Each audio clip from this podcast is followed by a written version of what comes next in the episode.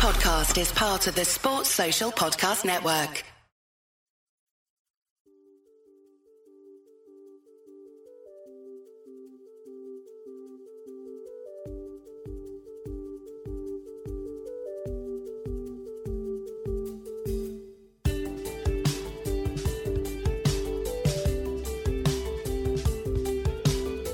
Welcome to one of the 10 best English language Fiorentina podcasts on the internet. Welcome to Viola Station. Hello, Viola fans. It's been a while since we last got back together. We certainly missed you. We hoped you missed us too. There's a lot to talk about with the market that's finally heating up. Fiorentina is soon to be returning from their summer holiday, and we know nobody does summer holiday better than our very own Tito. Tito, how has that summer holiday been for you out on the West Coast? Uh, not actually the best, McMike. Part of the reason we've been uh, missing for a while is because I got myself a dose of the coronavirus and spent a couple of weeks uh, locked in the bunker not emerging, and pretty much lost all motivation to do anything. Uh, and then after that, trying to catch back up at work took a while. So yeah, not been uh, not been my best Hmm. summer ever. How about you? Feel like you might have done a little better. Did a little better. Uh, I just had my second bout of coronavirus. So I, I, on the positive, I think that the second time around, it's a lot easier than the first time.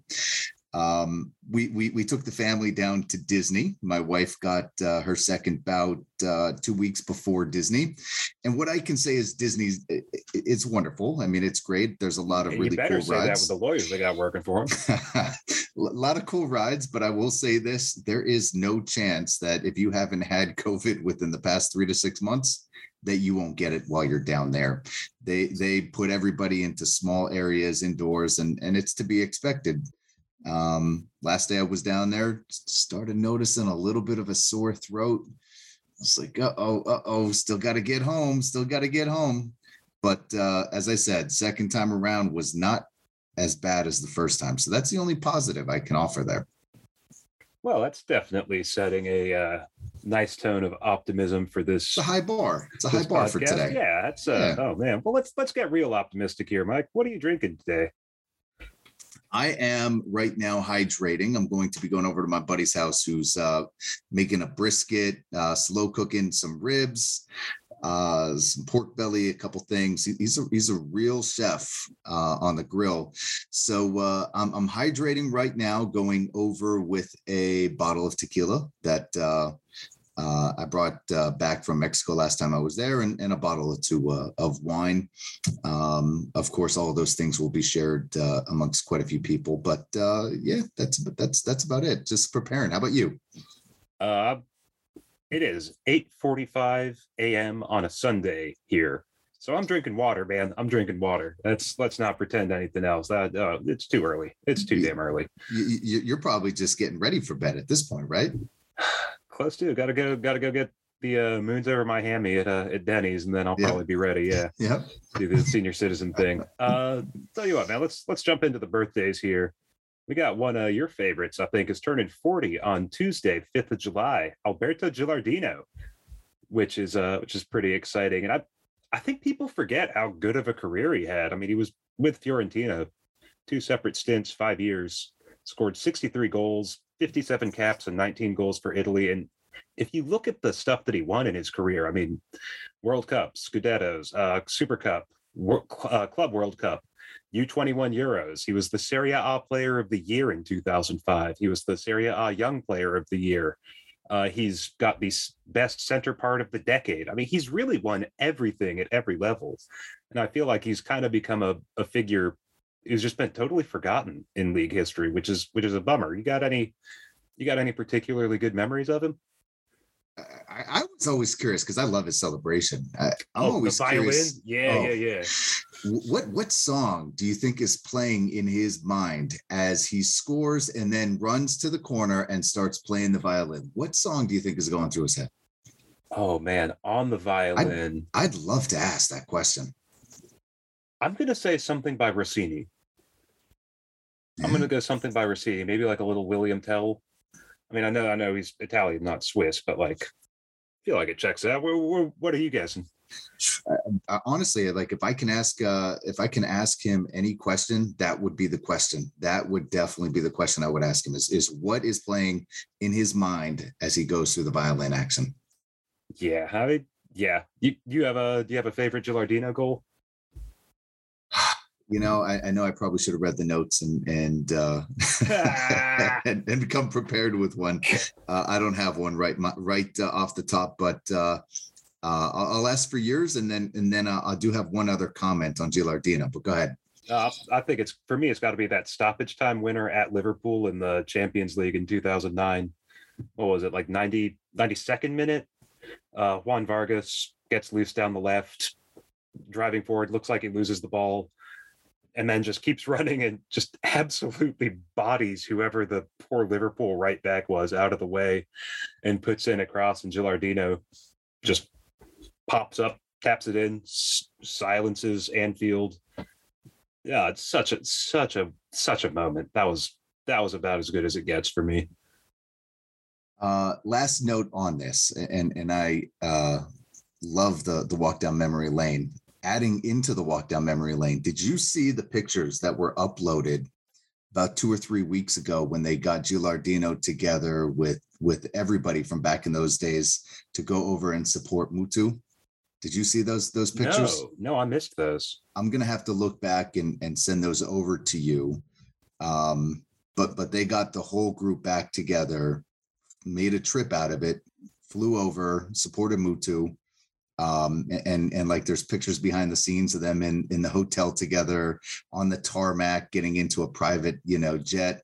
I, I mean, it was just wonderful seeing all of those players that give you just such such a sense of joy from their accomplishments together once again because it shows like the family dynamic hate to say it you know not much of a family feel on this team you know once mm-hmm. you get a mm-hmm, player that mm-hmm. wants to start a family feel in Torreira we we get rid of them so uh neither here you know, nor there neither here, here nor, nor, there, there here nor there but we'll, we'll but, stick uh, with the positive sides yeah happy birthday big Berto yep. and uh, we've got another Berto birthday too except this time it's Alberto Aquilani who's turning 38 on Thursday, the 7th. And I got to be honest, I didn't realize they were so close together in age, he and Gilardino. Yeah. But uh, that I got to say, Aquilani's got, he has to have one of the weirder careers of any player uh, in recent memory. I mean, coming mm-hmm. through, being tapped as like the next great Italian midfielder and you know, absolutely having his moments, right? With Rome not doing with, well in Liverpool, though. Yeah, but then that move to Liverpool sure didn't work, and then he came to Florence and really found himself in that three tenors midfield with Borja Valero and David Pizarro. Although he, you know, you could tell he was slowing down pretty, pretty hard there by the yeah. end. Yeah. But uh, I gotta say, I never would have pegged him as the uh, is the guy out of that out of those Montella teams to go on to become what looks like he could be a heck of a manager too. I mean, four straight Coppa Italia with the Primavera for Fiorentina. No one's ever done that before, ever Nobody. going back to the I think 70s when the competition started. I don't know. You, you think he's ready to? I've heard whispers that he might try striking out into the like actual senior football working with the grown-ups. You think he's ready? I I was very surprised to see him return. I thought we would see him in, in Serie B, but he, he renewed, he came back. Um, and, you know, we talk a lot about Italiano asking for all these players. You would think at some point with Aquilani staying that he's going to start asking for some investment in youth players because that's not been done for a while. Yeah, I mean, in fairness to him, the academy's churned out a lot of talent under his watch. I think much more than I thought it would when I was looking at it a couple of years ago. I thought the cupboard was a little bare, and especially this year. I thought there was not much, and that team turned out to be uh, quite a bit better than anticipated. So yeah, I've Agreed. all credit Agreed. to him and, and happy birthday. And uh, all right, I think that's. Oh yeah, I don't know. Do you want to say anything about the new logo going official? I mean, I know we talked about it a little when it got released a few months ago, but do, I mean, any real strong feelings there, man? I, I, wouldn't say I have a, a strong feeling. I, I, certainly did have strong sentiment towards the old um, logo. I, I, personally didn't think that it needed to be changed, but in a time where Rocco's trying to monetize uh, anything to to help reinvest in the in the club. I certainly understand why they did it. It seems a little small, like it, it seems very petite to me. Uh, anytime I see it, which, which is awkward. So if they if they make it a little bit bigger, I, I think it's going to uh, make me a little bit happier. But you know, all in all, I, I think it's crisp and clear. So that that's positive. You're you're not worried you're going to have to uh, update that to that tattoo of the crest you got on your butt cheek? Well, there's there's another butt cheek, right? Oh, that's fair. That's fair. Yeah. Cool, cool, cool. Well, yeah. What happens if they update it for a third time? You're gonna have to uh, get a third butt cheek sewn on there. Yeah well, there's always the middle. And moving on to transfer rumors, because that's really what we're here to talk about, other than uh, Mike's third rail. Um, let's, let's go ahead and talk about some. Uh, oh Jesus! Let's go ahead and talk about some arrivals here. And uh, best place to start, I think, is right at the back. And we've got one Pierluigi Gollini, who, uh, by the time we release this, might uh might be official. They might have announced it. So, what what kind of deal are we talking about here, Mike? looks to be the the uh, Fiorentina special here.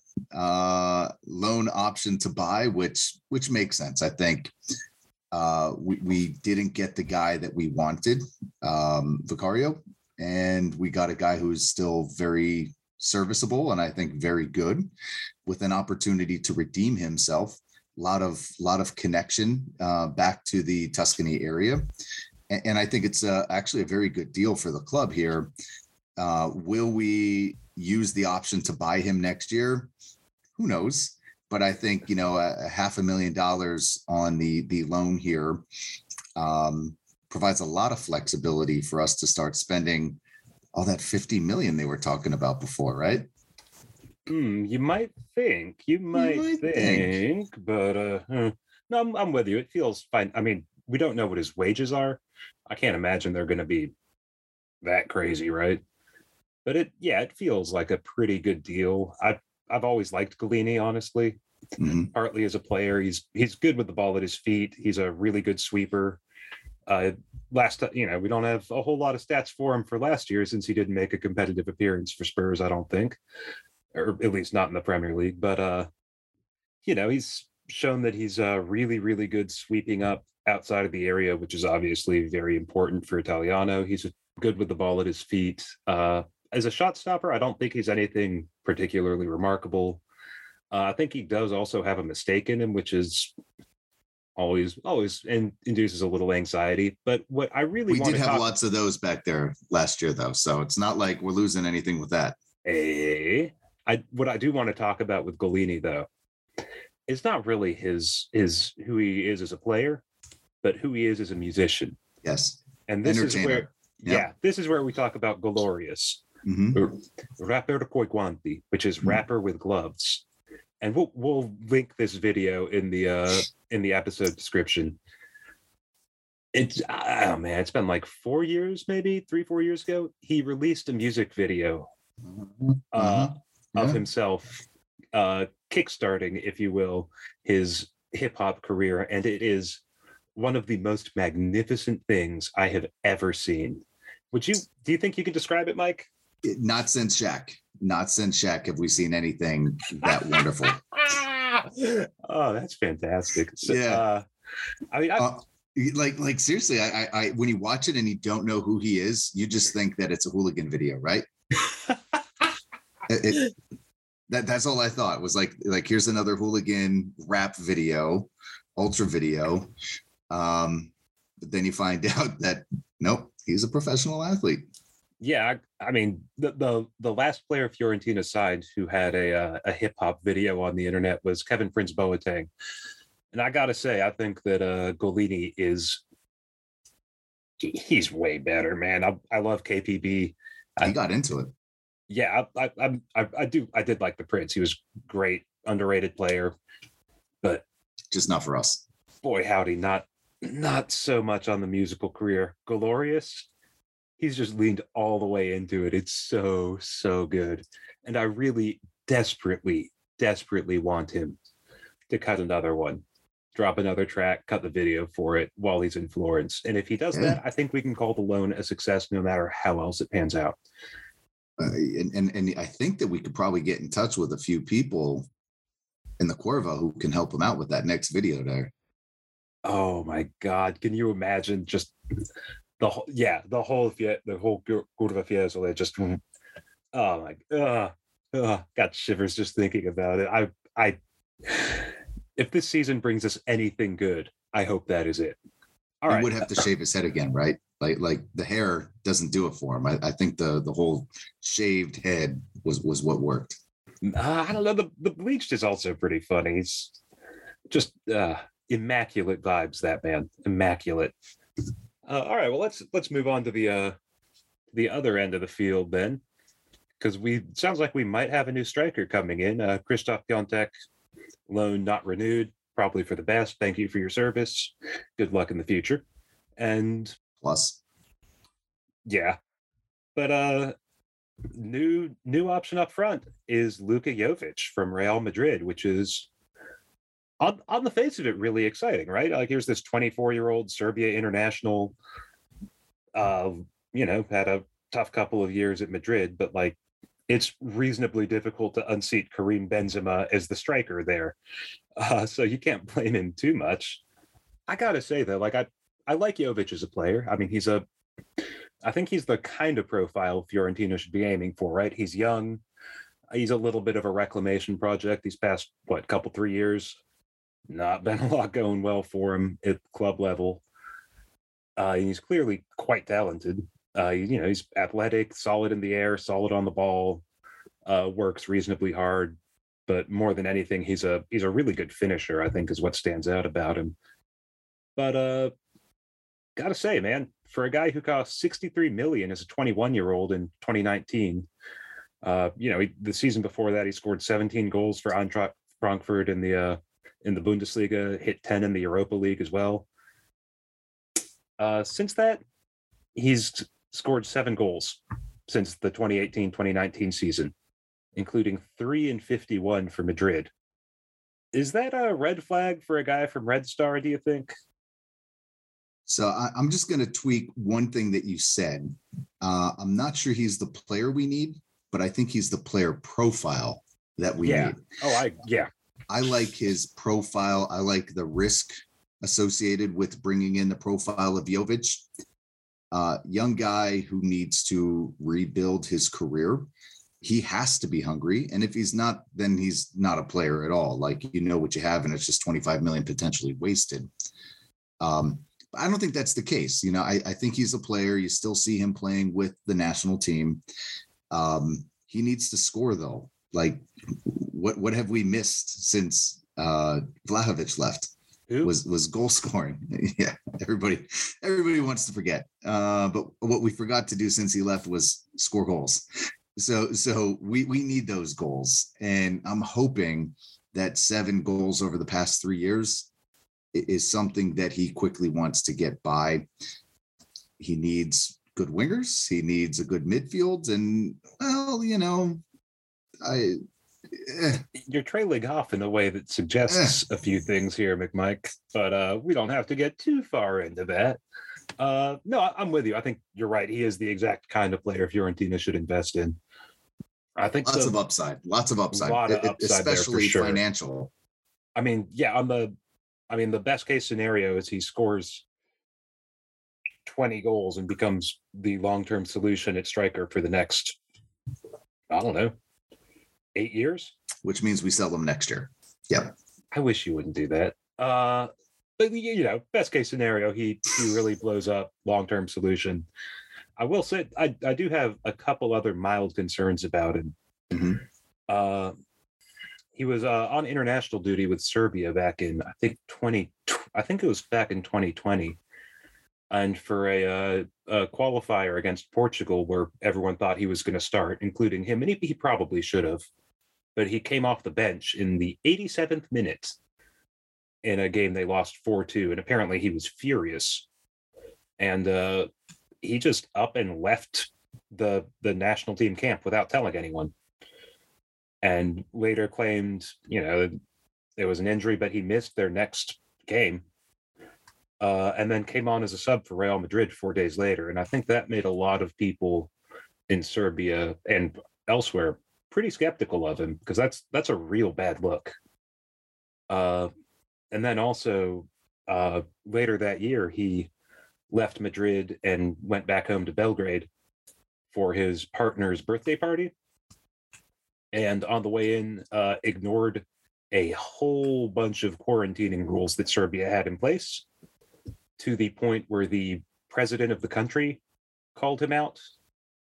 And the prime minister of the country, uh, if I can read you a quote here, uh, said, if he leaves his apartment again, he'll be arrested. The lives of our people are worth more than his millions. So he's really uh, not made a lot of friends back back in the old home front uh, for for some of his behaviors there. I think, and that that kind of immaturity does make me a little bit anxious, if I'm honest. I mean, hopefully, hopefully he'll look at this as a chance to resurrect his career, and he really needs it. But like, oh boy, can, can we just call out uh, a little bit of the hypocrisy after we saw what played out with Dusan and and you know who owns the agency, and then somebody is talking about millions not being worth you know the other people. I, I, I yes, I, am all with you with Jovic, but uh, we we saw a lot of very unsavory things playing out with some unsavory people there. I'm, I'm not. Uh, I'm going to take that with a grain of salt, but everything else you said, absolutely. Fair. So yeah, I mean, again, feel, feels like definitely a. I, I'm I'm just saying that because like the the personal stuff makes this feel like there's a little bit of extra risk there. Yeah. So this deal feels to me a little bit more volatile than it would if he, you know, had always just been a uh, a model citizen. Yeah. Well, and and then you but, start thinking about the wages too. So talk about those millions. We know yeah. Fiorentina's wage scale. I, I mean, there, there's a lot of risk with this, but I like the fact that we're having the willingness to take it on. Yeah, I will say, I think that you just outlined the uh, centerpiece of a of a uh, podcast we'll be recording in about 10 months. So thanks for that. Uh, preview right here, everyone, for free. Uh, tell you what, though, let's let's move on. I think we've got a uh, a couple more potential signings coming through, and I think the one we got to mention first is uh, Rolando Mandragora. Uh, again, sounds like he's sounds like the deal is just about finished as we record this on on Sunday, the uh, the third. Uh, so by the time you hear this, it might it might be official. The club is already posting pictures of mandrake plants, which real subtle guys, real subtle subtle. Mandragora meaning mandrake in, in Italian. Uh, what what are the terms of the deal on this one? This one seems a little bit more straightforward.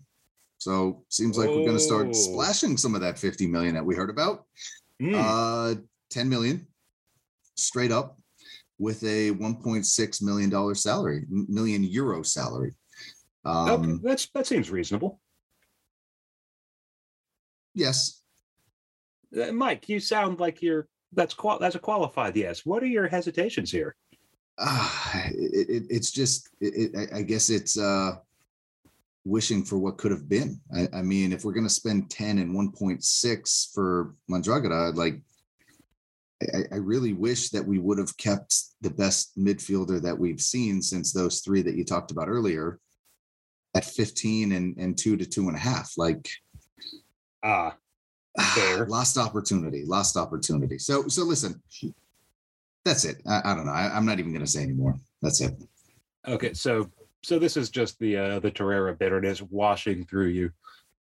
Bitterness Again. and and and I, I guess I don't really believe that he's going to be the replacement we need in a midfield that's lacking speed and creativity. Fair. I mean, the, the creativity part, I think he does offer. He's a he's a good passer. He's a creative passer. He can hit shots from distance, which could be really useful. The speed part, though, uh, he's not particularly quick. Uh, let's go ahead and say it straight up. He's not much of a ball carrier. Uh, I also I don't think he's a Torreira replacement. He's he doesn't op, he doesn't get through the defensive work that Torreira does. Nope. So I, I think that he's in some ways almost more of a, a Castrovilli replacement while while Tonino's out and missing at least half of the scary. Yeah. Uh, yeah. Yes, it is. Yes, it is, Mike. But hey, we love payroll around here, don't we? Uh, so yeah, I mean, good good passer. He shows he his numbers for passing and uh, goal creation are actually quite good. Uh, I also, for some reason, I always think of him as being like Marco Benassi's age, and Mandragora is only 25. He's young, which is a little surprising to me. Uh, I think it might be that really thin mustache he wears. It just makes him look like he's belongs in the in the 20s or the 30s somewhere. Uh, but no, I, I, think the only other, I mean, for for the money that that the club's spending on him, I don't think this is a bad pickup. I think he is a fine player. I don't think he's anything real special. The the the, the questions I have, one, I just don't like paying Juventus for anything. Mm-hmm. You know, I, I think that uh you send Juventus, Federico Chiesa, and Dusan Vlahovic, and you get back Rolando Mandragora. I'm algebra was never my strongest suit. You know, I, have got a I've got a degree in the humanities. Uh, the sides of that equation don't balance very well, is all I'm going to say. And I find that a little concerning. I think the other thing is that uh, Mandragora does have a little bit of an injury history. Yeah. Which concerns me. Uh, he's, you know, he's uh, missed what, 11, 12 games last year, maybe more. Oh, no, closer to 20. I'm looking at the stats right now. Uh, the year before that, he missed 20. He's missed, yeah, he's he's just missed a lot of games lot. over the past few years. Uh, and also with things that, you know, he had a, he did his uh, ACL, his anterior cruciate ligament, back when he was on loan at Juventus a couple years ago, or at Udinese, I'm sorry. And then this year, missed uh, another 20 games with knee issues. So you wonder if and he's a big body too. That's a lot of weight on the, those frames. Yeah, I don't know if that was the same knee, but that that is the kind of thing that concerns me. Yep. So you, you definitely hope that that when they're doing the medicals, they're really checking on that stuff. So yeah, I'm, I don't know. I mean, so you're you, you're not as you're not as amped up about this one. No, no, no, no. Uh, you know, you, you know me. I have been clamoring for the past three years for improving the midfield. Uh, we lose Torreira, who was the improvement in the midfield because of bureaucratic bullshit. And we replace him with a guy who is slow and often injured. Uh, I, I, think he's a great person. You know, as we were talking before we jumped on to the actual recording here, uh, I think it was Heinz who brought up his uh, his leadership skill set being you know thought of. But as I went and researched, he's only played one game one game for the national team, uh, which surprised me. You know, I, I expected to see him getting a little bit more run with the national team there. Um, it, it, again, going back to the profile of players, do we need? Is he a good depth player? Great. I think he's a great. If we're purchasing him for depth, I love it. If he's a starter in the midfield, we are worse than we were last year, and we didn't upgrade, especially for a player in Jovic who's coming in now, who's going to need some service. Like he needs to build some confidence with a very good midfield. That's not the signing, not the signing at all. Yeah, I think you make a good point. I, again, I think he's he's got the passing vision and range to maybe help in that department a little bit. Uh, but yeah, I don't I don't see the midfield is having improved with this signing. I will say though, the the one thing that does make me really happy about him is that uh Fiorentina have now united Serie A's possibly two leading blasphemers on one team. Uh, Mandragora has been fined for blasphemy a couple of times, as has Marco Benassi, who's back from loan. And I mean, one, just the idea of getting fined for blasphemy is one of my favorite things. Like, uh, never change Serie A uh, except for you know all the things that you desperately Everything. need to change. Yeah. But I, I mean, come on, you've got to love the fact that you've you've got this dude who's out there on the field yelling, "God, dog, pig, mother of God," in frustration and getting fined for it. That's genuinely hilarious to me. I mean, I know this is a cultural thing, etc., but like blasphemy. Come on, dude. Yes, give me more blasphemy always. You you're not a blasphemy kind of guy, McMike. That's I, all right. I'm fine. I just wouldn't want it on the team. Not, um, not that not that I'm against blasphemy. I, I I want it on the bench if it's on our team. How about that? Coming off of the bench. I am so for blasphemy. And maybe he can get himself sent off from the bench for blasphemy this year. I think that should be a goal for him. That'd be I would, awesome. I'd be delighted. Yeah, we don't go down a player. I like that. All right. Well, let's we got we got one more deal. It sounds like it's just about done. This And- one we get excited about. All right, here we go. Okay. Oh, are we excited now? Oh yes. All right. Oh yes. Well, Mike, why are you excited about Domilson Cordeiro dos Santos or Well, Dodo, if First of all, you- yeah, yeah. the, the first first part you took uh, that I'm excited about too. Okay, we'll go with Dodo. Hey, talk about profile of a player. This is the type of profile that we need. This is the type of, excitement the fan base needs. The opportunity for because we always it has to be discussed.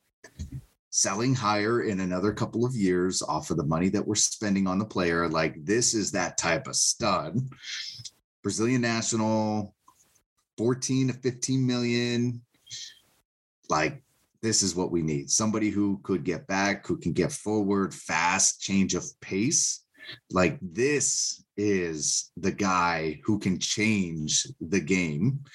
Whereas i think we've kind of taken a step back in a couple other areas. This is this is the positive. This is the positive. So you you think he's an upgrade on Odriozola? i like odriozola and that has been known but odriozola got injured and then had a little bit of a falling out and uh oftentimes didn't see the pitch again um for for whatever reasons but yes i do like him better than odriozola All right. Well, i'm going all in oh man. So what what are the terms on the deal here? Uh, so you know, it's interesting because there's been a long history of of this player being sought after by a lot of clubs, uh, and then it came into this year.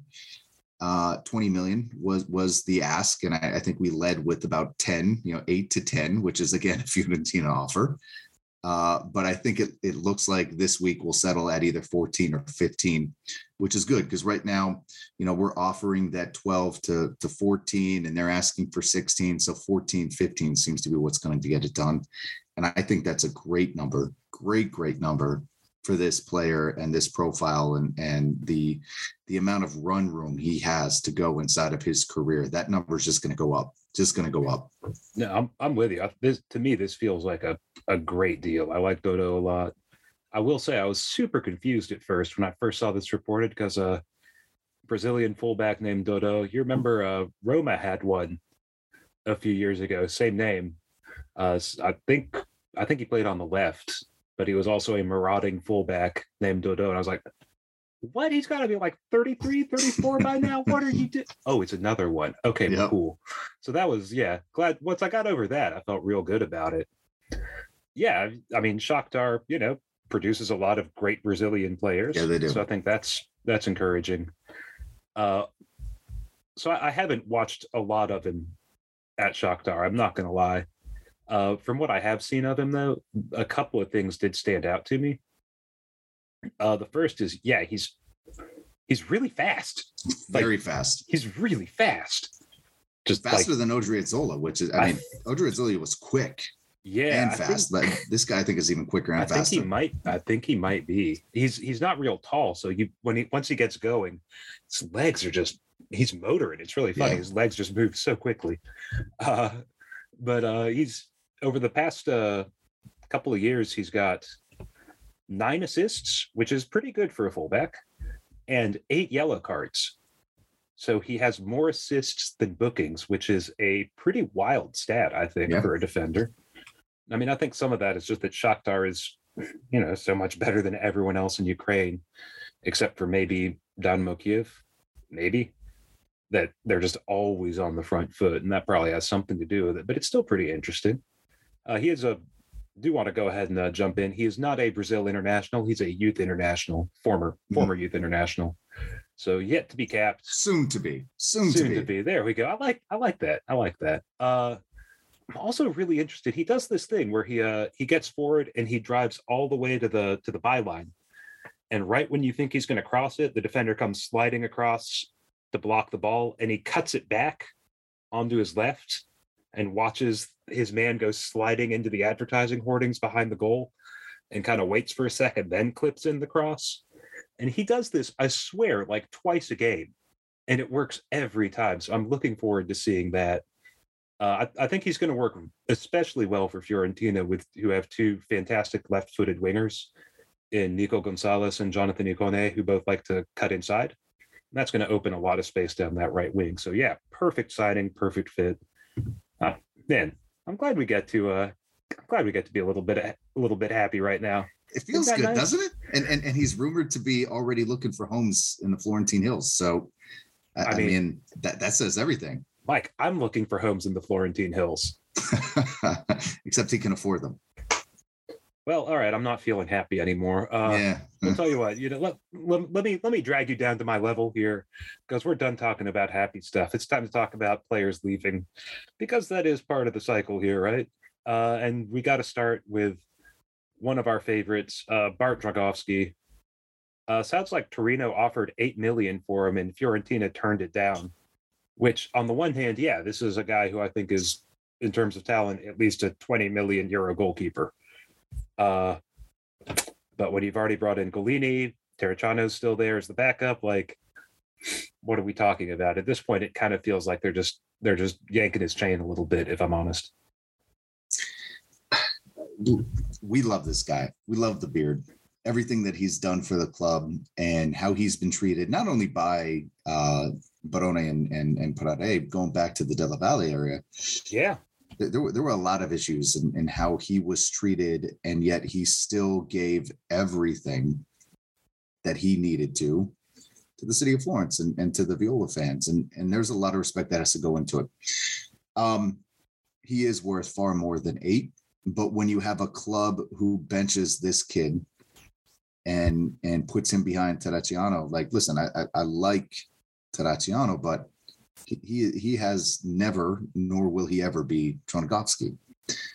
And Dragowski is is a very very very very good and very young goalkeeper. He should have been what we built around. Um, you can argue that Italiano doesn't like some of the skill sets, or he may be lacking some of the skill sets. Maybe is a better way of putting it that Italiano looks for. Um, but after we did this, and we talked about it on our podcast, Fiorentina completely botched and mismanaged what we could sell him for because the business side completely went down when when we just disrespected him as a player by benching him and, and putting him behind uh. So what can we get for him? Uh, honestly, I thought eight was going to be the number. I was going to be happy with eight, knowing that we benched him and, and put him on, you know, uh, uh, uh, uh, behind the scenes there. And he also came in and, and didn't have the best games when he came in uh, in, in some spotty uh, situations there. So I thought eight was going to be the number. Maybe they just don't want to keep him in Serie A, which I think is a good move. He's been linked Oh, to yeah. several. He's been linked to several uh, Premier League teams and and uh, Championship uh, teams over in in uh, England. That seems to me to be the the good move. You know, if you can get eight, nine, maybe ten out of this guy and send him overseas, that's the way to go. Yeah, I'm, I'm with you. I think the idea of facing Bart twice a year basically means that you're not going to score in those games.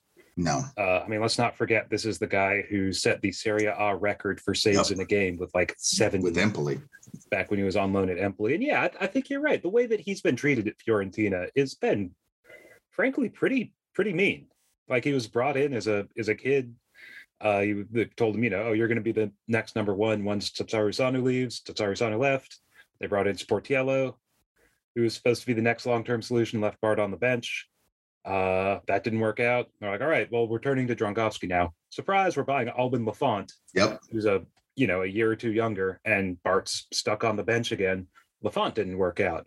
Bart finally gets his chance and turns in some fantastic seasons for Fiorentina. Very much.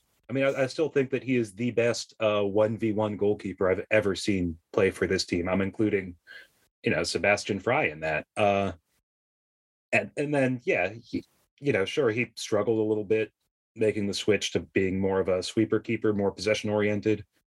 One, yeah, it's a big change. Two, we're talking about a guy who's not going to be 25 until next month. That's so young for a goalkeeper. So he's got plenty of time to learn. Two, I have a lot of trouble believing that a literal professional athlete cannot learn how to kick a ball a little bit better. Mhm. Right? Like what are we talking about here? Give him And some he's time. coordinated. He's Yeah, coordinated. like he's literally an, a professional athlete. Mhm. Like this means he is better. Like if we went out, like like if we went out for my Sunday league team, he would be the best player on that team as an outfield player. Like what are we talking about here? He's that. I mean, if you're that athletic, if you're playing at that level, you are that class of athlete. So I have a lot of trouble understanding how people think that he just can't learn how to do this stuff. So yeah, I think a move to England, uh, Espanyol in Spain, also been linked. But yeah, I just I just want to highlight that I feel like he's really kind of got the short end of the stick from Fiorentina, and he has never once complained. He's never gone to the press. He's never told his agent to raise a fuss. He's just always put his head down and done his best, and really tried to prove his value uh, w- with his performance on the field. And I, I think that's such an admirable thing. And I think that that's something we really don't see much of in the modern game. And yeah, man, that just, uh, it just really stinks. I hate this. It makes me really sad. And and and let's add some context here on, on a couple things. Um, Rocco Commisso came in and and talked about marketability. We brought on Franck Ribery because he has twice as many social media followers as the entire Fiorentina social media does.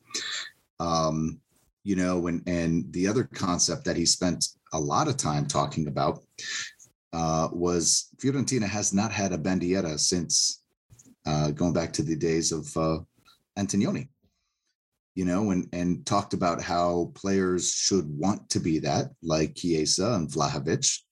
And what we've done since then is kick Antognoni out. We've sold Chiesa, we've sold Vlahovic, and we've gotten rid of players who really wanted to be that. Um, I, and and I would lump Dragowski into that group of players who wanted to be here and wanted to carry that flag, along with somebody like a Torreira. But you know, as much as we want to talk about the expectation, and, and Dragowski's good enough to stay here, make no bones about it. We just don't care. And, and that is upsetting to see, especially for somebody like me who sat in the room and, and listened to this message being resonated uh, of a bandiera and and and marketability. I mean, what's more marketable than than this guy with this huge beard who's standing in front of people shooting balls at his face? Like, come on. Right? Like, just physically, he just, yeah, he's a huge, burly Polish guy with a massive beard and like I don't get some it. tattoos, and he's just the biggest sweetheart in the world. This is someone everyone should really like And and, he speaks enjoy. several languages. Like, Yeah, I like, think on the team he speaks the most languages that there is. obviously a really smart guy. Yeah. Uh, okay. We okay. I I call the meeting this session of the uh, Bartolomei Dragowski Appreciation Society to a close. I think it's pretty clear that we both love the guy and are so sad that he's on his way out. And we really wish him the best wherever he goes because he deserves it, and he's gonna make some teams' fans unbelievably happy. Ah, God, so irritating. Right. Let's uh let's go ahead and jump into uh to the other one who we think is probably on his way out, and that's Nikola Milenkovic Uh, it sounds like a but all the big clubs in Italy basically are interested. I've heard stories about Inter, Napoli, Juve, Milan. Uh, weirdly enough, not as much interest from outside of Italy, but with a it sounds like a bunch of English clubs are planning to shop in Italy for defenders. So that means Milan Skriniar, Matthijs de Ligt. Uh, yeah, so uh, it sounds like there's going to be some musical chairs in central defense at uh, in Serie A. There's a lot of good central defenders in, in Serie A. I mean, that's when you go through the list of those players. I mean, there's a lot of good central There defenders. are. there. I'm I'm going to break Danny Penz's heart here, and I'm probably going to hear from him. Uh, I still don't think Matthijs de Ligt is at that level. Every time I watch the dude, he makes a mistake or like commits a handball or a foul, and half the time he gets away with it for who knows why. Pure good fortune, doubtless, has nothing to do with anything else. But uh, yeah, so I think Milenkovic probably on his way out. What's a fair price for him at this point?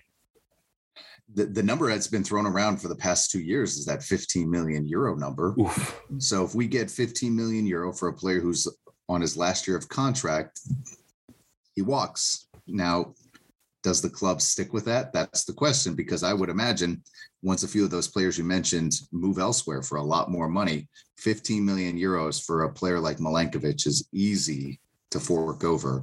And to be quite honest, I'm I'm surprised a few of these clubs aren't getting him preemptively and then moving their player. Yeah, I'm, I'm with you. I mean, he's such a good defender. I mean, he Yep. could he can literally do everything, right? Like I, Everything. I, I to me, he's he looks best as a uh, as a Skriniar replacement at Inter. Yep. Uh, same. Who he's been linked to. The- Yeah, oh, pretty yeah. much the, the majority of, of uh, the Mercado season. yeah, That's the club. I, I I think that would, as long as he doesn't go to Juventus, basically, I'm okay with it. Uh, but yeah, I mean, here. Speaking of good citizens, like, you know, he, he could he could have just not signed that one year extension last summer, and left for free Yep. this summer, and he chose not to. He chose to do right by the club, and I mean also himself. Let's not pretend otherwise, because last year the just the economic situation meant he wasn't going to get as big of a salary. But like, good for him. He tried to do right by the club, tried to make sure they would get something from his exit. So, yeah, again, I, I, I feel like no matter how this plays out, nothing but respect for the way he's handled himself in this, which it's pretty crazy, right? When you think about it, that he here's this. uh You remember when he joined? That what was that? 2018. He was this really tall, Skinny. gangly Yeah. teenager, and he's grown into I think probably one of the five best central defenders in Serie A. Yeah. And so yeah, I mean, And he's To me- complete. Offense, Yeah. defense, everything. yeah, there's no, yeah, I think he can play in any system in any position. So yeah, again, whoever gets him is getting a good one, and that's uh it Fiorentina got so close to getting this right. You know, like this is the, the he's had the journey that you want a player to have who comes to Fiorentina. He comes from a small Mm. team as a young player, develops, grows into an absolute world class star, and then leaves. We would prefer that he left for uh, you know, the 40, 50 mil that he's probably worth as as a player on the open market. 15, mm, not quite that, but uh If You you're know, not willing to invest in a player in giving them the wages during the season that they should have and extending his contract, this is the situation that plays out. Listen, I, I get it. Fiorentina has a wage scale and they don't want to go above it. But in situations where you need to make an investment in a player, so this way you can get a little bit more. And, and all indications are, from what I've heard, that that same agreement is in place. If he doesn't get the offer and the wages he wants from another club, he will sign another one year extension. There were conversations throughout the season of extending his contract. Don't forget that. Why didn't we do that? That's the frustrating part. So if you want to talk about 15 versus 40 to 50, that's the reason right there. It goes back to the business side of it. And yeah, while Milenkovic is concerned about the business side of it, he's always been that citizen for the club, renewing and willing to renew again for another year. But why can't we take care of him for the long term? That's what's frustrating. yeah, uh, yeah, got to spend money to make money. Yep. Yeah. So yeah, no, I mean, again, I thank you for your service. Been a fantastic servant for the club. Scored some amazing goals too. That Yeah. I still, I still think about that one against uh, Chievo Verona. The, oh, what would that have been? Like 2017 in the in the opener when Fiorentina wrecked him seven to one, and he scored that volley from outside of the box where he basically pile drove uh Emanuele Giaccherini into the core of the earth and then fired like on the half volley an absolute laser into the top corner just out of nowhere. I mean, you know, the the last second winner against Atalanta in the Copa. Uh, he had a he's had a couple other dramatic late ones that were great, but to me that volley is still the one that stands out. Like you don't expect your enormous six foot five central defender to just casually lash a 25 yard rocket on the bounce into the top corner. That was that's still one of the wildest goals I've ever seen. So yeah, wherever you end up, Nikki, good luck and thank you for everything. Been nothing but a, a faithful servant to the club and nothing but admiration and respect for him. Yeah, no, I agree. All right, uh, let's go ahead and move on here. Further departures. You know, this being Fiorentina, literally any player could leave, right? Let's go ahead and be And a lot of frank people have here. been rumored. Yeah. Yeah, uh, I mean, I don't think Igor's going anywhere. Let's hope Uh, not. Yeah, right. I mean, because once Milenkovic leaves, he is without a doubt the best defender on the team. I think. Yeah. So yeah, hopefully There, he's there- not there going were anywhere. rumors of, of Juve looking at him, just you know, pushing those out there. Oh, I hate that. Uh, Mm-hmm. Christian Kouamé scored 13 goals for for Anderlecht. One hell of Uh, a year. One hell of yeah, a year. had a really good year. Got a bunch of assists too. Uh, you think? Do you think he sticks around this year? Is I mean, is he going to be the? Is he going to compete with Cabral as the backup striker, and possibly as a uh, emergency winger too? Or do you think that selling him is still probably the best option? So so I've always thought that because of the psychology behind it, that he's probably a player that could use an opportunity outside of Florence. But I will ask you this: that the, the the point that you brought up is a question that I will want to know the answer to. If he can play on the wing, because listen, we need support on the wing in an Italiano system. We're not complete there. Like, let's not get it twisted is he somebody that can play out on the wing and provide goals, provide service, get those assists? I mean, 13 and 10 probably isn't going to happen in, in Serie A. I mean, there is a difference in leagues. But uh, do you think that he could offer a little bit more firepower? Because we certainly lacked it last year on those wings. Well, if my uh, FM 21 save is any evidence, then yeah, absolutely. uh, turns into a, a real good uh, inside forward cutting in from the left. So there's that. Um, no, I, I I think he could. If again, I didn't watch a whole lot of Anderlecht last year. Not gonna not gonna pretend otherwise. Yep. But uh, Good, good looking color jersey there, though. yeah, good looking color jersey, which you know I, I'm convinced that's why he chose there, so he could continue to wear purple. Mhm. Uh, but if you watch their, they played a 4-4-2 with the uh, strikers frequently drifting wide and cutting in, and the nominal wide midfielders kind of cutting inside as well. kind of like a little bit like a Villarreal a few years ago, those teams that Valero and Gonzalo Rodriguez and Giuseppe Rossi played for. If you're looking for a arcane comparison, uh, so I think to me a lot of the roles that he filled for Anderlecht are very similar to playing on the wing, as he would in Florence. Like a lot of the a lot of the qualities, a lot of the movements that you're looking for are pretty similar. So I again, I think he could, but like you said, the psychological issue, like just the, I mean, frankly, he should have. They never should have tossed him in so soon after he was recovering from that terrible knee injury. Yep. And I think that just ruined his confidence. But Yeah. I don't know. Maybe we can maybe we can check with uh, your buddy and his old downstairs neighbor, uh, Nicola Musul, and see if there's a see if he's got uh, anything to add. Maybe he's got some insights. Yep. Yeah.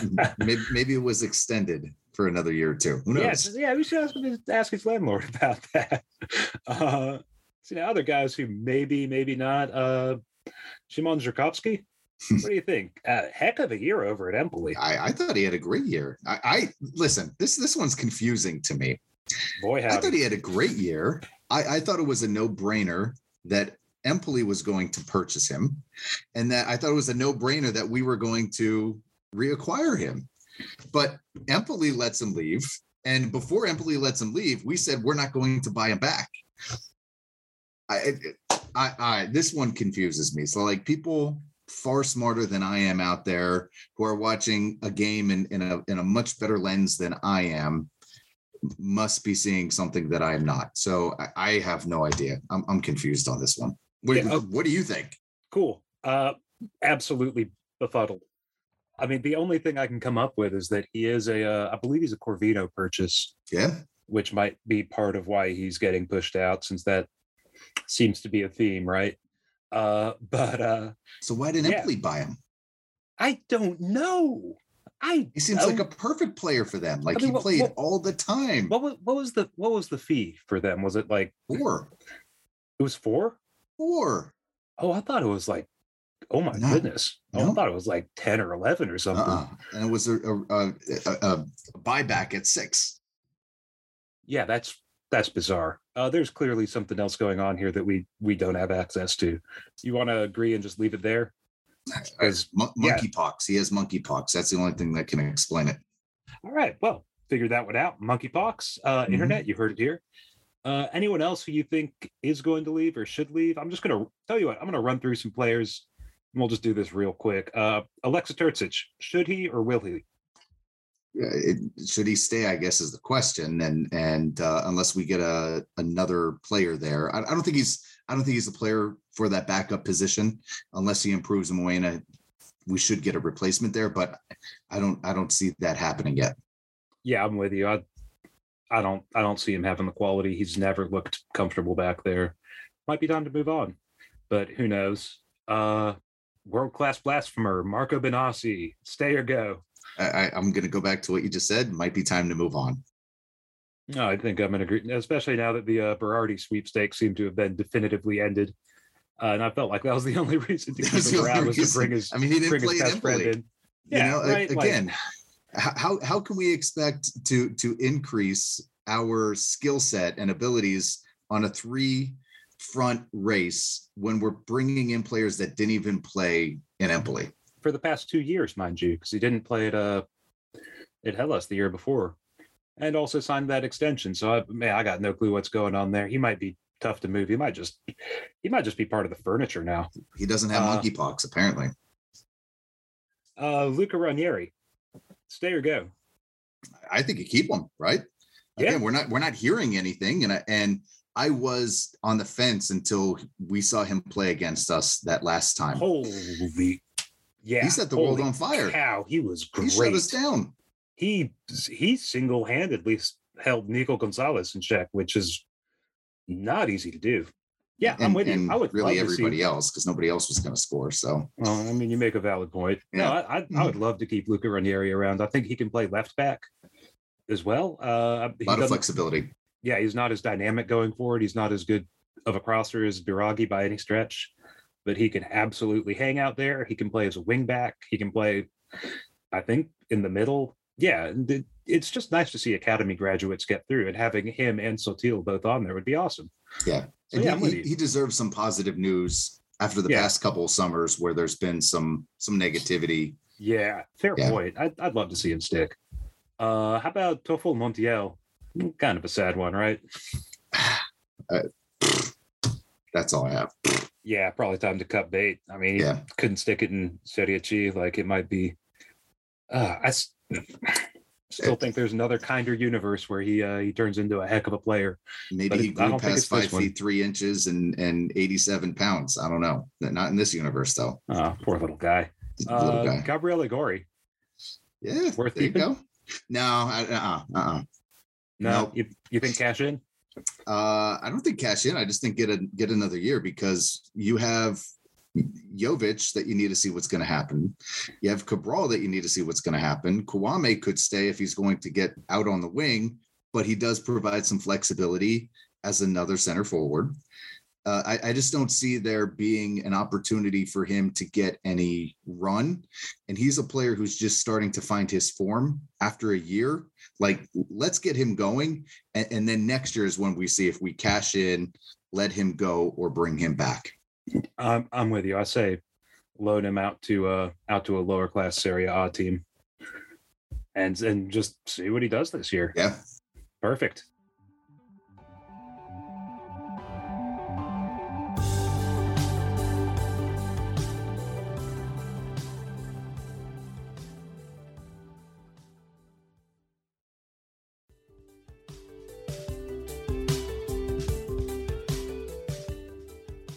Right, well, let's go ahead and round this thing off and talk about what work is still left to be done. Uh, what one position, Mike, do you think needs reinforcement? And I have a feeling, I have a feeling I know what your answer is going to be. yeah, let, let's just, we can actually just go back to every podcast before, take a couple cuts and paste it here. Uh, it's not going to change. And uh, midfield is it. I actually think we got worse in midfield. We have an injury of Castrovilli. We lost Torreira. We're talking about bringing in uh, Mandragora. Wh- where is this midfield getting better? Benassi's going to stay? Come on. No, can't be. Yeah. Uh, we are very slow. We, in my opinion, lack creativity. Um, very little dribbling through the midfield. So how are we going to link from from our defense, uh, unless it's going to be Dodo, which maybe what It we're might, going to be doing. Yeah, you, you want a few other options, You, you probably. want some yeah. more options here. So I mean, yeah, listen, midfield has to be it. It's not going to change until Fiorentina gets his midfield Well, let me- right. let me toss a couple of names at you that that have been linked recently. And the first one is, God, you talk about going back and copying and pasting. Dennis Praet. Yeah. Uh, slow midfielders that aren't good at any one thing, but but aren't excelling at any one thing, but are good at at, at things. Uh, no, I- does not excite me. Does not excite me at all. I heard seven million euros. Uh, I mean, no. cheap at least. I don't. I mean, Praet. To me, he. I, I think he does a lot of the stuff that Mandragora does. Just looking at him play, looking at the stats. Really good creative passer. Does offer not as much of a goal threat at all, but not a ball carrier. No, doesn't really get through a lot of defensive work. So I'm not quite sure if that profile fits. Yeah, just that Pradè's been linked to him for seems like decades. What was it 2016 when uh 2015 2016 when Praet was going to join uh I don't remember which Belgian club and he signed before Prade and then his dad came through at the last minute and his dad who was his agent canceled the deal and he ended up at Sampdoria instead. Uh so yeah, oh man. Uh I kind of hope not to. No, Uh, well, let, me try one that might might light your fires a little bit more. You want to talk Nedim Bajrami a little bit because that sounds like there might be a little smoke in that fire. Come on, baby, light my fire. Yes. That's see, see here, here's the thing. That's the profile that we're missing. Um, and and to be quite honest, like if we would have kept Torreira and brought in Bajrami, oh, ho, ho, ho, that is the midfield that we needed. Uh, but we must move on. Bajrami is exactly what we need, though. Um, I, you know, I, listen, the, the only negative that I see from him is that he hasn't done it for several years. He hasn't been that consistent player who's going to excel for three, four years, but he's still young. Like you're buying still on the early onset of his career. He's fast, he's a scorer, he's an assist man. Like he is exactly the profile that we need to be quick, shifty, dribble, get in between the gaps and push that ball to either our forward, one of our wingers who's coming in, and somebody's going to hammer that ball home. This is the first time since Torreira that I've been excited about somebody coming into the midfield and galvanizing the team, getting it moving forward and taking it from defense all the way to some kind of goal scoring opportunity. This is the type of guy that I think will take a lackluster midfield. And, and, and again, nothing against Amrabat. I, I think he's very serviceable, but I, I, I do think Torreira is better in that role. Yeah. Um, he, he's going to be the one that's going to take it to a whole nother level. The, the most exciting midfielder that I've been happy to see. Now, could we get other players that are even better than Bajrami in that in that role? Sure, but I don't think that's going to happen. So I, I say sign him, sign him right now. Yeah, I'm- I'm with you. I like Bajrami. Uh, I mean, only 23 years old at Empoli, so he's you know got got a little bit of Tuscan knowledge already, right? Yeah, Uh, but yeah, really good dribbler. Uh, doesn't get through as much defensive work, but I think that's something Italiano could fix. Yeah. Uh, yeah, good dribbler, creative passer, gets into the box well. I think he would be a really good vice Castrovilli until Castrovilli's healthy and kind of ease some of that sting. I'm gonna I'm gonna propose one more thing to you here, let's hear it. And that's that Youssef Maleh is ready for a slightly bigger role. Uh, you know, he didn't get to play as much last year, and I, I don't think he was quite ready. I mean, you could you could tell he's he's a little bit sloppy with and Mhm. without the ball, right? Like he's. I, I think if he stopped sprinting everywhere and maybe slowed down a little bit, it might help him. He's just, God, you could just see the diesel fumes coming out the back of him. Yeah. But uh, I think he might be getting close to ready to play a role similar to Castrovilli. I don't think that he has the same quality. Like, let's be honest here. Like, Youssef Maleh is not in that class yet and might never be, which is no shame. But I think that he, you know, he's got a good shot on him. He's a decent dribbler. He's a decent passer. He's super mobile, and he's fantastic at closing down, which I think will endear him to Italiano especially. And so I think we might be ready to see more of him. Well, uh, do you, you you're kind of shaking your head but nodding it alternately. What are you? Yeah, yeah, where are you at here? I, I, think he's going to be very serviceable. I think that his work rate and pace will help fill a lot of those gaps of losing losing Torreira in an otherwise very, very, very slow midfield. But I don't think that he's going to offer what we need moving forward offensively. I would actually argue that Zurkowski would do a better job of offering the going forward, the ball control, and the goal scoring opportunities than Maleh would. I, I, know that we just had a segment where we were both very confused on on the situation with Zurkowski, but I actually see him as a better fit for what this midfield needs, which is offensive production, whether it's goal scoring or goal creation, than Maleh does. And Maleh, I think, is very good. I think he can definitely take um, some of my fears of the work rate, the the lack of speed, lack of quickness uh, away. You know, because like some of those concerns can go away if he's on the pitch. But now it's what do you do? Because again, Amrabat's not a goal scorer. Is not a goal scorer. Duncan is not a goal scorer. Maleh really isn't a goal scorer. So so where are the goals and, and the goal creation going to have to come from? It has to come from somebody. 15 goals from Jack Bonaventura, baby. Let's go. Eh, listen, you know, I'm, I'm surprised MLS didn't call him yet. Like he's oh, at the boy. age where MLS is, is going to be wanting him. But Bajrami's the type of player that we need. And, and I'm going to also say that I'd like to see Zurkowski get some opportunities. That's a big bodied boy who's quicker than you would think, faster than you would think, and has the ability of scoring and creating. That's the guy I want to see. So I, I will I will agree with you on Zurkowski all the way. If you look at the numbers, because you know that's what I do, because I'm a pointy headed intellectual, right? Yeah. Uh, in terms of carries from midfield, he is one of the tops in Serie A last year. What he did as well as or better than just about any other midfielder was pick up the ball deep and motor forward and carry it into the final third. What he did with it when he got there, eh, not always ideal, but he was really good at getting it there. And I agree with you. I think this team is currently constructed doesn't have anyone who does that really well. Jack Jack will do it sometimes. Mm-hmm. Jack can carry that ball a little bit. Alfred Duncan can do that sometimes. Maleh is not a great dribbler for all of his pace. Uh, Amrabat, that's not really what he does, especially if he's playing as a defensive midfielder. Mandragora, not a ball carrier in the slightest.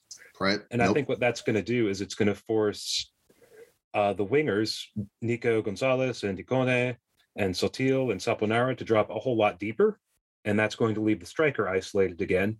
And we've do you really want a sequel to that movie? I don't. I, no, I, we've I, seen what what adding more stress to those wingers does. I mean, they're not yeah. naturally goal scoring right now the way it is anyway. Like we need to support them and allow and, them to be more free and mobile in their yeah, actions wanna, towards yeah, the goal. Uh, yeah, I want to leave them higher up, closer to the exactly. goals when they receive the ball. They don't have to cover forty yep. yards before they're even close enough to think about shooting. Getting ready for those cuts that they make. That's what we want to no, have. So I'm really with you. So no, I think Zurkowski is a guy who, if this club is serious, should give a long look to in preseason. All right, but Corvino, you know, bottom and yeah, and well, those that. things never play well. There is that. Yeah. Any yeah. any other any other midfielders you're really interested in? I've I've noticed a conspicuous absence. Oh yeah. You, you, uh, you think that Samuel huh? Ricci could maybe uh, do the job? Sorry, uh, he, he, definitely should have gotten a job, but uh, yeah, that's that's that's going to uh, always always hurt. Yeah, I'll tell you what. I'll I'll let you wipe that single tear rolling down your cheek away, and while you're while you're taking care of that, uh, I think to me the the biggest need right now is in uh, central defense. Yeah, especially if Milenkovic leaves. Yep. I I really like the pairing of Igor and Lucas Martinez Cuarta.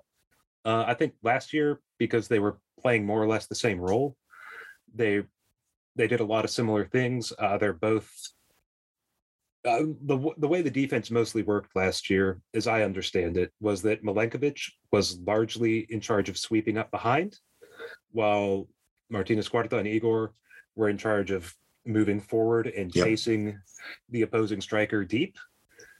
Uh, I think we also saw against Atalanta, uh, Italiano deployed a really, really fascinating defensive system uh, that really looked like a back three uh, with Biraghi, Igor, and Milenkovic. Milenkovic chasing Jeremie Boga uh, pretty much everywhere he went into the bathroom, into his own, like wherever Boga was, Milenkovic was, you know, a meter away. It was incredible and it worked brilliantly.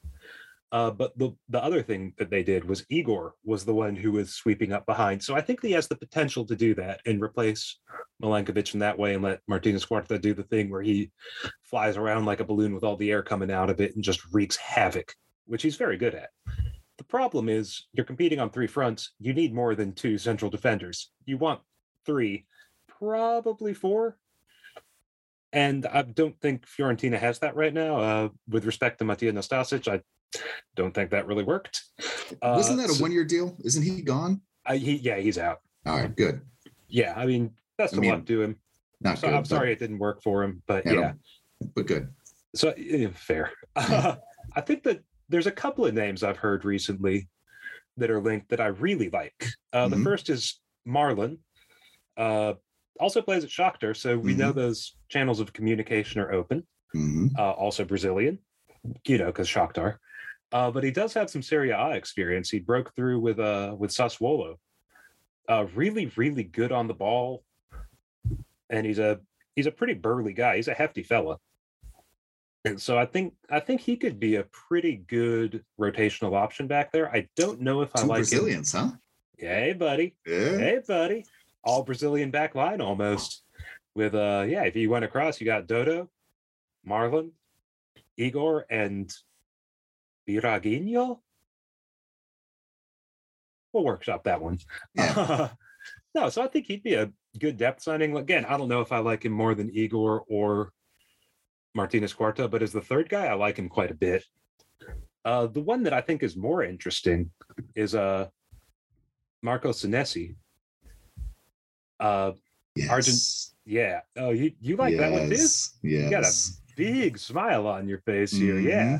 Mhm, I think mhm. he's I think he's ready to make the jump. Oh yeah. Uh, I think he's the kind of guy who could maybe push Martinez Cuarta back to the bench. I think he's Yep. that good. Big, strong guy, uh, versatile enough. He's played a little bit in midfield as well. And uh, yeah, I'm I'm very interested. I think he's also mobile enough to play that high line that Italiano needs. And I think I think he would probably fulfill more of that sweeper role as well. So those those are the two I'm excited about. Uh, so, so let me just let me just ask oh, this. go ahead. Yeah. So so we're talking about LMQ and Igor paired together. I have one concern and I want you to address it. Your thoughts on can LMQ and Igor play together in a controlled dynamic? Or do you think that both are a little bit too free flow, too free playing of a, a- of, a grouping where there's going to be a lot of mistakes made? Because let's be honest, LMQ he gets he gets high, he he moves, he gets the ball, he's running. the, the Igor, thirst same for thing. the goal is really something to see. They're running. They're running. Like Igor wants to dribble with this ball, and they like people bounce off of him, which is good, but they get out of position. Yeah, Is there enough discipline in that duo, or do we need somebody who's going to come in and create a discipline dynamic where we have a lot of talent in LMQ and Igor? no, I, I think that's I think you're spot on. I think that's really the question. I I think Igor can perform that sweeping role. I think he can take some of his uh his forward movement off a little bit. I think I don't know. I might be totally off base here. Yeah, uh Lucas, God love him. He's he wants he wants to be the world's greatest box to box midfielder.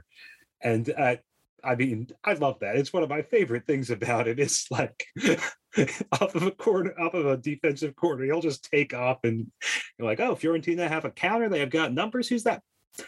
Oh God, that's Lucas Martinez Cuarta in the other box. What are we doing? Ah, I love that. No, I, I, I think that maybe, but that'll definitely be something to watch in preseason. Yeah. I think that's And Uh, that's to- the role. That's the role I like Senesi in there. I, Yeah. I, I like him coming in and being able to. he- He's he's seasoned. He's professional. He's been through the ups. He's been through the downs. Like I think that he's somebody who could actually bring that group together. I no, I think he would be a great signing. I mean, if you go in for the Michael Cox description of all defenders being either cats or dogs, uh, Igor and LMQ are both dogs. They're both going to get up and chase and be energetic. And you want a cat who's just going to kind of stand off a little bit and observe before pouncing. And I think that's definitely more Yeah. Senesi. A couple couple other names for you that I've heard linked that I'm not as excited about. Uh, Francesco Acerbi, wonderful player, great in possession. I don't think he has the pace to play a very high line. Not anymore. And yeah, no, he's I think he might be older than I am. Again, wonderful story, you know, Yeah. two-time cancer survivor. Wish him nothing but the best, but I don't think he's the right fit. Uh also heard a little bit about Simon Kjær. I actually don't know how to say that. Kjær, I think. Yeah. Uh, yeah, Another good good story though. Yeah. Yeah, another good story. I mean, coming off that big knee injury that many missed Saved a life. Milan Scudetto run. But yeah, you know, aside from that, he, I've always liked back when even back when he was Paler- at Palermo, I always thought he was a really good defender. Yeah. I mean, that was what He's had a 10 great career. 10 yeah, he really has. Yeah, I mean, he was hey, Ballon d'Or finalist yeah. or on on the uh, on the long list a couple years ago, which was hilarious to watch. And he he also just looks like the kind of guy who's incredibly unpleasant to play against. Yeah. Like he's just all elbows I mean, he, But- he's definitely a leader though, too. I mean, that's the one thing that you like. Um, in the back, especially. Yeah. and, and you know, I, I, uh, he must be at this point like um, emergent, emergency medically trained. I, I mean, Yeah. he, he Having a saved a life. Uh, you know, got to give them that credit. Yeah. having an oh yeah I mean again great story you should you should look that up if you get a chance. But again i don't i don't think he's got the pace or the athleticism especially after a big knee injury and at his age. No, I mean, he didn't play turn much last year towards the well, end. yeah. So i'm i'm a little bit leery of uh of that one. And then yeah i think luca ranieri fascinating idea. Uh could i go with a real deep cut for you? Jacob rasmussen. Remember that guy? Yeah, yeah, yeah, yeah. because i sure Yeah. didn't until right now uh Well, technically yeah. still on the roster until 2024, I think, or 2025. So he's Sat next to him in one of the games. Yeah. Uh-huh. really. Oh yeah. Uh, any any takeaways?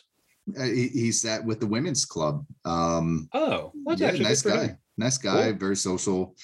Uh, speaking with a couple of the players on the women's club, they they said he's just a, a really nice person. So they Oh. they had a good conversation. That was it. Oh well, I I have mean, a bad thing to say about him, but I just don't know if he's the fit. yeah, fair. I mean, eh, he did have a great year on loan at Vitesse last year. I know. I actually, I really thought they were going to try to make the move permanent. Uh, but I heard, I again, I do not watch a lot of Eredivisie, and I certainly don't watch a lot of Vitesse. Uh, but I have some friends who are fairly into into the Dutch game and said that he was maybe the best defender in in the Netherlands last year, which is, you know, not bad. So, so does that But- then speak to the to the economics of world football? If the best defender is not purchased after a loan, which the obligation or the the option to purchase him wasn't very high, No, it shows that it shows you know a lot of disparity of going on in football here. If they can't purchase him at that point, Well, I mean, you know, once we have the Super League, that'll fix everything. So, uh, oh god damn it! Well, I think that might mean it's uh, it's just about time to get on out of here, right? Mhm. Yep.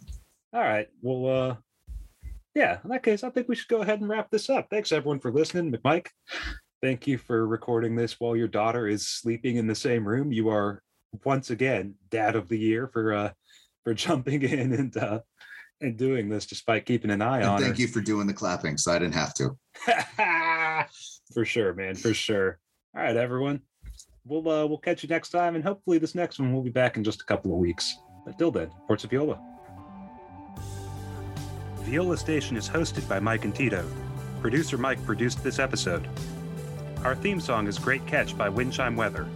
Check them out at windchimeweather.bandcamp.com. Viola Station is the podcast from violanation.com. Viola Nation is part of the SB Nation network. Forza Viola.